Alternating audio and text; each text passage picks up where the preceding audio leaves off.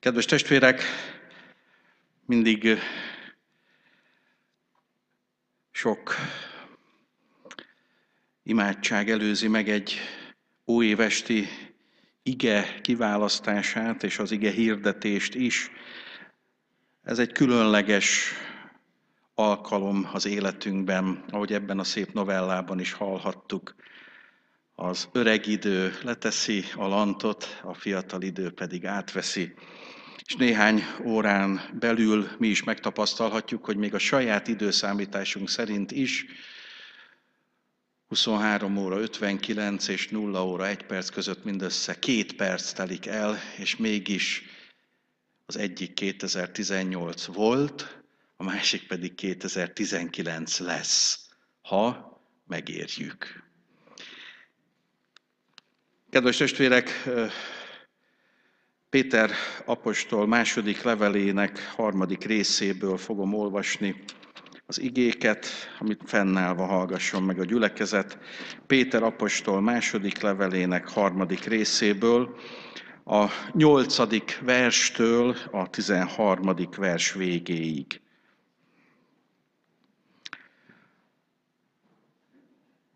Ennek a levélnek a végén így fogalmaz Péter apostol, mint egy kétezer évvel ezelőtt. Az az egy azonban ne legyen rejtve előttetek, szeretteim, hogy az Úr előtt egy nap annyi, mint ezer esztendő, és ezer esztendő annyi, mint egy nap. Nem késlekedik az Úr az ígérettel, amint egyesek gondolják, hanem türelmes hozzátok, mert nem azt akarja, hogy némelyek elvesszenek, hanem azt, hogy mindenki megtérjen. De el fog jönni az Úr napja, mégpedig úgy, mint a tolvaj, amikor az egek recsegve, ropogva elmúlnak, az elemek égve felbomlanak, a föld és a rajta levő alkotások is megégnek. Mivel pedig mindezek így felbomlanak, milyen szentül és kegyesen kell nektek élnetek, akik várjátok és siettetitek az Isten napjának eljövetelét, amikor majd az egek lángolva felbomlanak, és az elemek égve megolvadnak. De új eget és új földet várunk, az ő ígérete szerint, amelyben igazság lakik. Eddig az ige, imádkozzunk. Uram, kitárjuk előtted a mi szívünket, értelmünket, és kérünk téged, hogy legyen akaratod szerint szavad hozzánk, valamennyünkhöz. Amen. Foglalnak helyet a testvérek.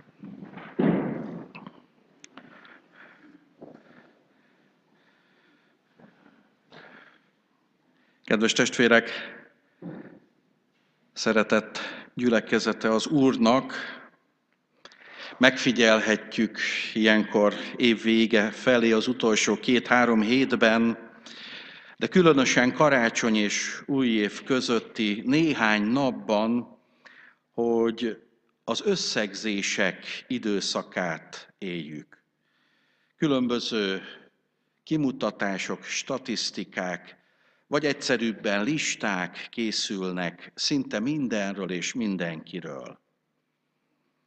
A huszonöt legjobb mozifilm, a foci vé bé legszebb góljai, az év legnagyobb celeb botrányai, a legnagyobb bakik a tévébemondók életében, a legnagyobb bukások személyek életében, az év tudományos felfedezései és felfedezői, a tíz legjobb természetfotó, és én is úgy vagyok, mint Ibolya, aki arra tett ígéretet, hogy majd egyszer egy istentiszteleten éjfélig fogja felsorolni a hála okokat. Hát Ibolya, az hat óra vállalás. Úgyhogy készülj, és egy olyan harminc év múlva erre sorra kerül. Nos, kedves testvérek, mi is éjfélig sorolhatnánk ezeket. És mennyire igaz, most egy kicsit jobban fókuszálva a mi parányi életünkre, ám számunkra ez a parányi élet az egyik legfontosabb élet. hogy az ismertet hagyjuk el. Egy évvel ezelőtt kértük az Urat, hogy segítsen meg kétezer-tizennyolcban, és lám, sokunk életében, talán valamennyiünk életére nézve, igaz ez a segítség. A próbák, problémák, betegségek, nehézségek ellenére is igaz. Ő valóban, ahogy Éva néni idézte, segítő jobbjával mindig ott van velünk, és a legnehezebb pillanatokban ne felejtsük el, csak egy lábnyom látszik, mert akkor a karjára vesz. És kedves testvérek, az ismertet elhagyva átlépünk egy új világba, bár majdnem minden marad a régi, de az új évből még nem tudunk, nem ismerünk semmit, csak sejtünk. Igen, hogy folytassam a bizonyságtételek alapján, január tizenkilencedike egy szép szombat lesz.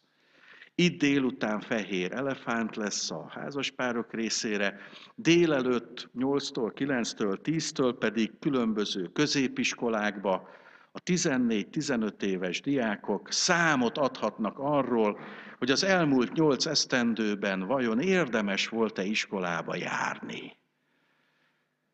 Mit tudnak matekból, és mit nem magyar irodalomból és nyelvtanból. Nos, kedves testvérek, lehet, hogy tudunk bizonyos dolgokat, lesz műtétem, és hiszem, hogy lesz gyógyulásom. Lehet, hogy tudunk dolgokat, akkor februárban Győri testvért majd hívják föl, hogy gratulálunk a többszörös nagypapának, de én például nem tudom, mikor fog Cserepka Sándor testvér nekem gratulálni, hogy nagypapa lettem. Akár jövőre is. Nos, kedves testvérek, tudunk dolgokat, vagy inkább sejtünk. Egy dolgot viszont tudhatunk. Ha hiszünk Jézusban, baj nem érhet minket. Isten tudta nélkül. Ha hiszünk Jézus Krisztusban, öröm nem érhet minket, Jézus Krisztus tudta nélkül. És hogyha az előbb említettem néhány dolgot, ami a világ számára nagyon fontos, most hadd említsek néhány dolgot, ami esetleg veled történt meg. Mert lehet, hogy ebben az évben a sok hálaok mellett történtek ilyenek is. A három legjobb ember, akikkel találkoztam idén. Az egyetlen nap, ami döntően megváltoztatta a hitem és ezáltal engem. Mert megtértem, és Jézus Krisztusban hiszek ezentúl. A legszebb óra a családomban. A legszebb óra a feleségemmel, a legszebb óra a gyermekemmel, vagy gyermekeimmel. A legszebb óra nélkülük. Csak veled, Uram. A legjobb isteni üzenet, a legalkalmasabb ige, ami szíven talált. A legrosszabb dolog, amit jobb lett volna, ha meg sem történik. Ki sem mondok, át gondolatlan voltam, és ezért meggondolatlanná lettem. Tervek, amik teljesültek, és füstbe ment terv. Emberek, akikkel erősödött a kapcsolatom, és emberek, akiktől átmenetileg, vagy végleg eltávolodtam, vagy el kellett távolodnom. Mi az, ami fájt, és mi az, ami örömet, boldogságot jelentett? Mindegyikünknek lehet egy-egy ilyen mondata. Mindegyikünknek van saját élettörténete. De egy ponton mégis egymásba érnek ezek az élettörténetek, bizonyos értelemben akár a Péter apostoli gyülekezet tagjaiként is ülhetnénk most, vagy állhatnánk húszan, harmincan, negyvenen, ötvenen, hiszen az első század keresztjénei nem jöhettek össze százan, százötvenen, kétszázan termekbe, mert nem voltak ekkora termek. Kis gyülekezetekben éltek ők. És egy ponton mi, mind gyülekezet, a barátainkkal, ismerőseinkkel, szeretteinkkel együtt, nem csak egymás mellett élünk egy kicsit, hanem hathatunk is olykor egymásra. És még valami. Miközben mindegyikünknek van saját élettörténete, két dologban is társak vagyunk. Ha tetszik, rokonok. Ha tetszik, közös teherben, vagy éppen örömben van részünk. Az egyik, hogy a te életed is benne van még Isten történetében is. Isten tud rólad. Jézus azt mondja, avagy leeshet egy hajszál a fejedről, hogy az én mennyei atyám ne tudna róla. Benne van az életed története Isten történetében. És a másik, amiben közösségünk lehet, amiben hasonlíthatunk egymásra, és remélem, hogy minél többen így vagyunk itt, és talán jövőre egy kicsivel többen lehetünk így együtt, hogy a te és az én szívemben ő is benne van az életem történetében. És az ő, a nagy ő, az Isten, a mennyei atya és az ő fia Jézus Krisztus.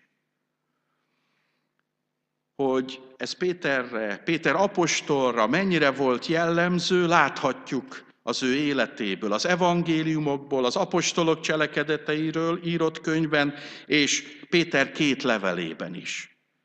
Vajon Jóna, hisz tudjuk, hogy így hívták Péter és András édesapját, Jóna, gondolta Péter, vagyis akkor még Simeon születésekor, hogy ez a kis, véres gyermek három kiló húsz dekával és ötvenöt centivel egykor apostol lesz? Szerintem biztos, hogy nem.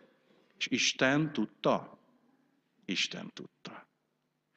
Vajon Simeon gondolta volna, hogy a testvére, akivel később együtt játszott, hiszen utána érkezett, egykor apostoltársa lesz, és még a mártíromságot is vállalja? Biztosan nem, de Isten tudta. Vajon gondolta a Becsajdában születő Simeon, hogy a felesége Kapernaumba fog élni? Nem, de Isten tudta. És vajon gondolta Simeon, hogy egykor majd anyósa házában fog élni Kapernaumban? Nem, de Isten tudta. Isten azt is tudta, hogy mi lesz Simeonból? Halász, mert ez tűnik logikusnak.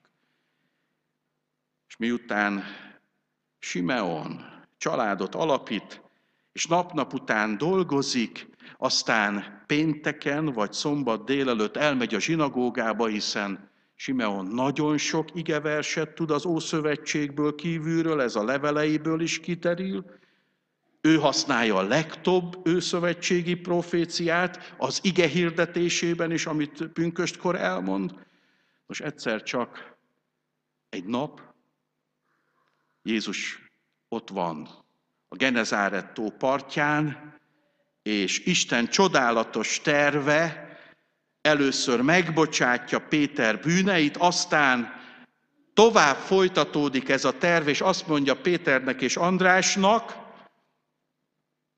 a munkakönyvetekben ezentúl nem az lesz beírva, hogy halász, hanem mi, hogy emberhalász. A címetek nem az lesz, hogy a halászok egyike, hanem hogy apostol és presbiter társ, felvigyázó, vagy ha tetszik, pásztor.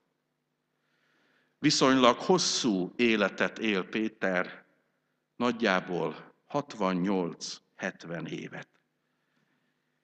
És ugyanakkor mi a közös bennünk? Nézzétek a fogalmazást. Nem olvastam föl a teljes második levelet, de érdemes elolvasni.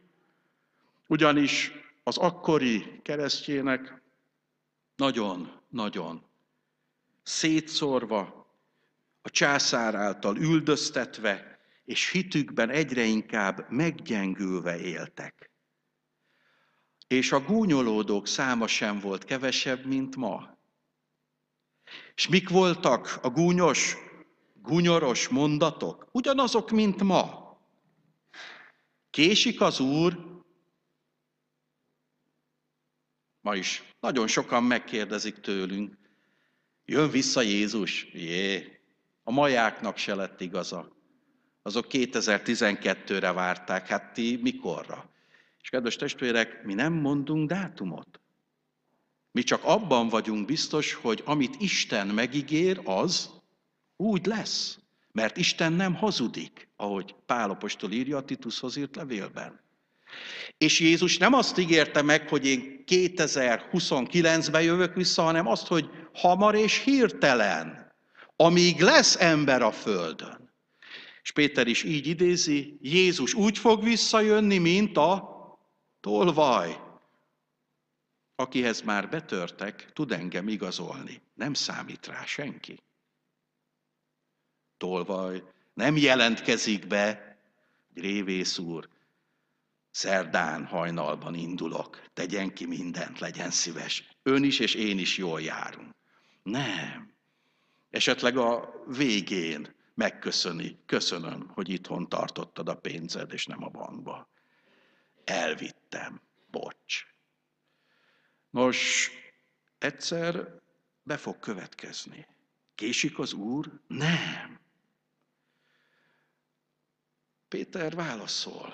Azt mondja, nem késik, mint a gúnyolódók mondják, hanem türelmes.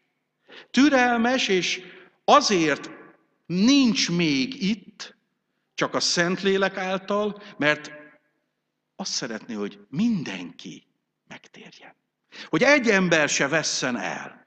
És kedves testvérek, ez a missziós program ma is igaz. Erre az évre is igaz volt, és igaz lesz a következő évre is, hogy a gyülekezet nem önmagáért van. A gyülekezet azokért van, akik még nem tagjai a gyülekezetnek, akik még nem tagjai Jézus Krisztus testének. A gúnyolódók második mondata ez, mi változott az ősatyák óta? Talán kevesebb a bűn, talán van igazság a földön. És kedves testvérek, valóban elmondhatjuk, nem kevesebb a bűn, sőt, az utolsó időkben még azoknak az életében is, akik korábban hívők voltak, a hitetlenség és a szeretetlenség is beférkőzik az életébe. Ne engedd! Ha ebben az évben elbuktál, akkor kérd az Urat, Uram, bocsáss meg, és ne vidd ezt magaddal a következő évbe. Aztán azt kérdezik a gúnyolódók. Egyáltalán érdemes hinni Jézus Krisztusban? Egyáltalán testet öltött ő? És erre is van válasza Péternek. Igen, Jézus testet öltött. Tanúja vagyok. Később pedig a mártíromságot is vállalja ezért a hitért. És kedves testvérek, kétezer év elmúltával ma is ugyanezeket a kérdéseket feltehetik nekünk, lehet, hogy ebben az évben is feltették neked. És olyan jó lenne, ha jól tudnánk, bölcsen, ahogy a Kolossé levélben olvassuk, sóval fűszerezve válaszolni ezekre. És nem nekünk kell meggyőzni az embereket, Isten szent lelke meggyőzi őket. De nekünk hűséggel kell tanúskodni, hogy igen, érdemes hívő életet élni.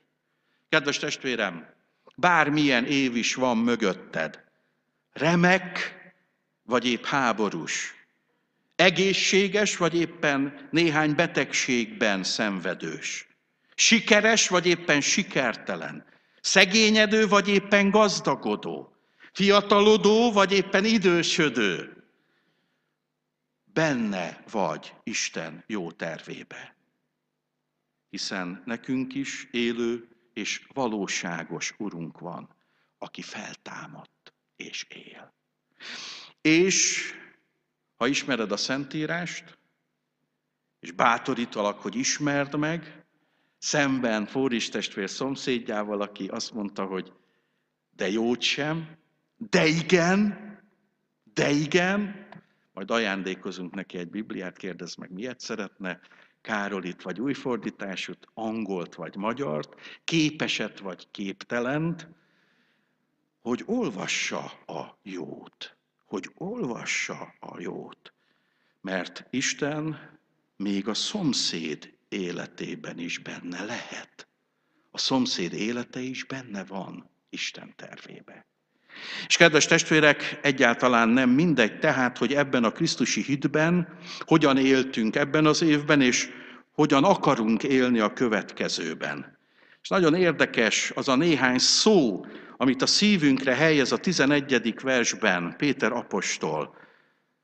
Azt mondja, mivel pedig mindezek be fognak következni, és nem víz által, hanem tűz által lesz vége ennek a világ mindenségnek, és utána jön az új ég és az új föld, amiről azt mondja, hogy ott igazság lesz, mert a Biblia azt tanítja Jeremiás, Dániel és a Jelenések könyve alapján, hogy az igazságos fog ott lakni, azaz az Isten maga, ahol nem lesz szükség napra, holdra, fényre, mert maga az Isten fényessége lesz, ahol nem lesz szükség hitre, mert a saját szemünkkel fogjuk látni az Istent magát, és ahol már nem kell missziózni, mert oda, innen a földről lehet csak bemenni Jézus Krisztus által. De mégis, azt mondja Péter, mivel pedig mindezek így bekövetkeznek, és az ő szavára és Isten döntésére tűz által ez a világ megsemmisül, azt mondja, néhány dolgot szeretnék a szívetekre helyezni. És Isten szent lelke szeretne megkérdezni téged és engem. Négy dolgot mond Péter. Azt mondja, éljetek szentül, legyetek kegyesek, maradjatok tiszták, és fedhetetlenek. Kedves testvérek, ha azt a szót halljuk, hogy élj szentül, akkor az ember azt mondja, hogy Uram, nem vagyok én szent, de igen. Nem a szónak abban az értelmében, amit szenteskedésnek ismerünk. Nem a szónak abban az értelmében, amit képmutatásnak ismerünk. És nem a szónak abban az értelmében, amit egy ilyen világtól elforduló kolostori hangulat. Nem! Amikor Péter apostol az akkori hívőknek, akik nagyon is gyengék voltak hitükből, hiszen ők úgy hitték, hogy Jézus késik. Nagyon is gyengék voltak hitükből, hiszen sokaknál látták, hogy amikor a halál vagy az élet között kellett választani, akkor ők úgy választották az életet, hogy megtagadták Krisztus, és ez gyengítette a gyülekezet hitét. Akkor Péter azt mondja, hogy mégis szentek vagytok. Tudjátok milyen értelemben? Úgy, hogy Istennek vagytok oda szentelve. Isten kiválasztott benneteket, és ezáltal szentül az életetek. Úgy vagytok szentek, hogy nem a világ hitetlenségét, gonoszságát és sötét természetét öröklitek, hanem az újjászületéskor az Isten, az isteni természet új, új lelkiségét öröklitek. Így vagytok szentek. Szentek az Isten számára odaszánt élettel, és szentek az alázatban. Másik szó a kegyes.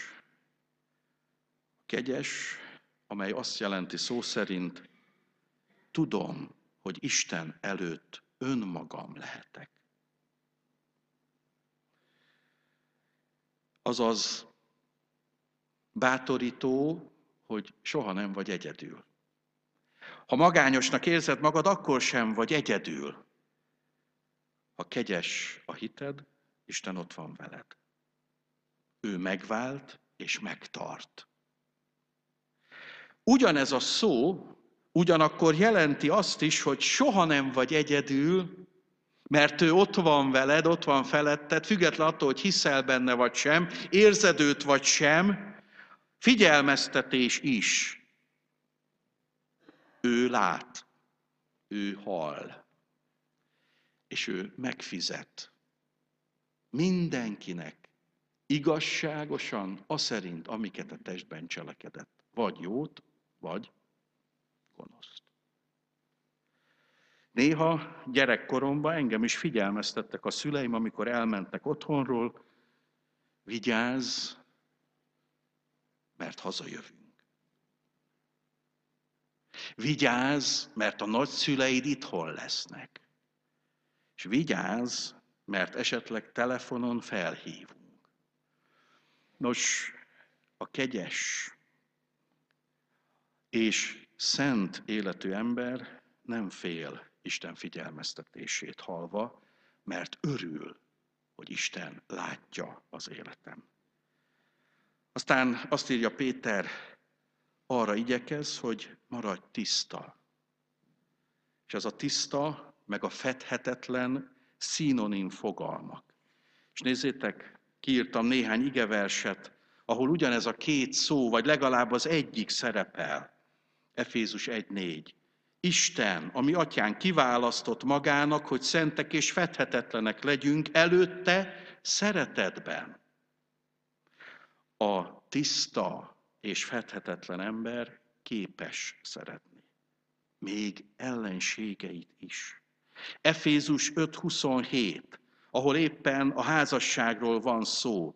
Így állítja maga elé az egyházat is dicsőségben, hogy ne legyen rajta, és itt most jön két nagyon érdekes szó, folt vagy ránc, vagy bármi hasonló, hanem szent és fedhetetlen legyen. Filippi kettő tizenöt. Hogy fedhetetlenek legyetek, és romlatlanok, Isten hibátlan gyermekei, e között a romlott nemzetség között, akik között ragyogtok, mint csillagok a világban. Az Isten tisztelet után, ha kimész, nézd föl az égre, talán nem felhős, és nézd meg a csillagot, és látod. Pedig több millió kilométerre van tőled, mégis látod. Kolossi egy huszonkettő. Most viszont megbékéltetett emberi testében, halála által, hogy mint szenteket, hibátlanokat és fedhetetleneket állítson majd színe elé. Mert békességet szerzett a keresztván kifolyt vére által.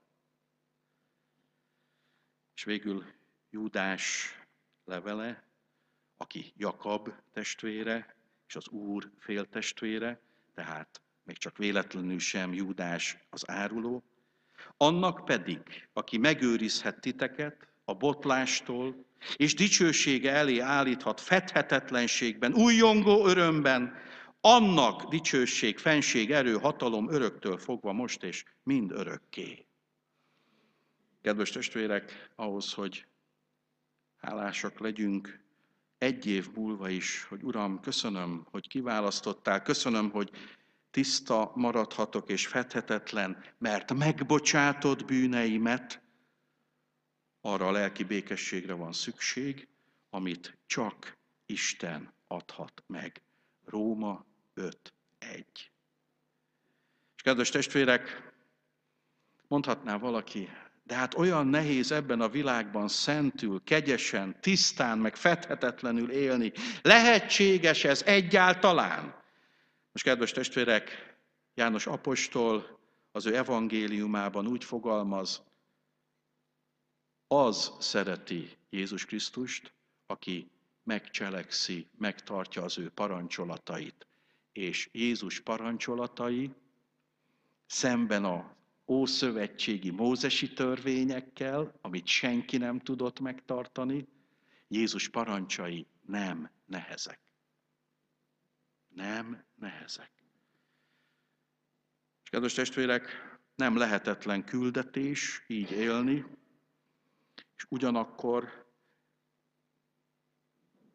Péter apostol, Isten szent lelke nem azt akarja, hogy egy állandó görcsben élj, egy állandó megfelelési kényszerben élj, egy állandó elvárásoknak megfelelni akaró, szenvedő, krisztusi életet élj. Nem! Ő azt szeretné, hogy teljes és boldog és békességes életet élj, hogy szereted az Urat, és tudsz szolgálni neki, meg fele barátaid felé. Isten az ő fiát, Jézus Krisztust egyszer már elküldte erre a földre. Ezt ünnepeltük néhány nappal ezelőtt. És talán a jövő évben, mert bekövetkezhet, másodszor is meg fog érkezni az ő hatalmas fia, királyként. És fogadjunk szót Péter apostolnak, mivel ezek bekövetkeznek, éljünk a lehetőséggel minden nap szentül, kegyesen, tisztán és fedhetetlenül. Legyen ilyen az életünk, és legyen az életünk az Úr Jézus dicsőségére. Amen.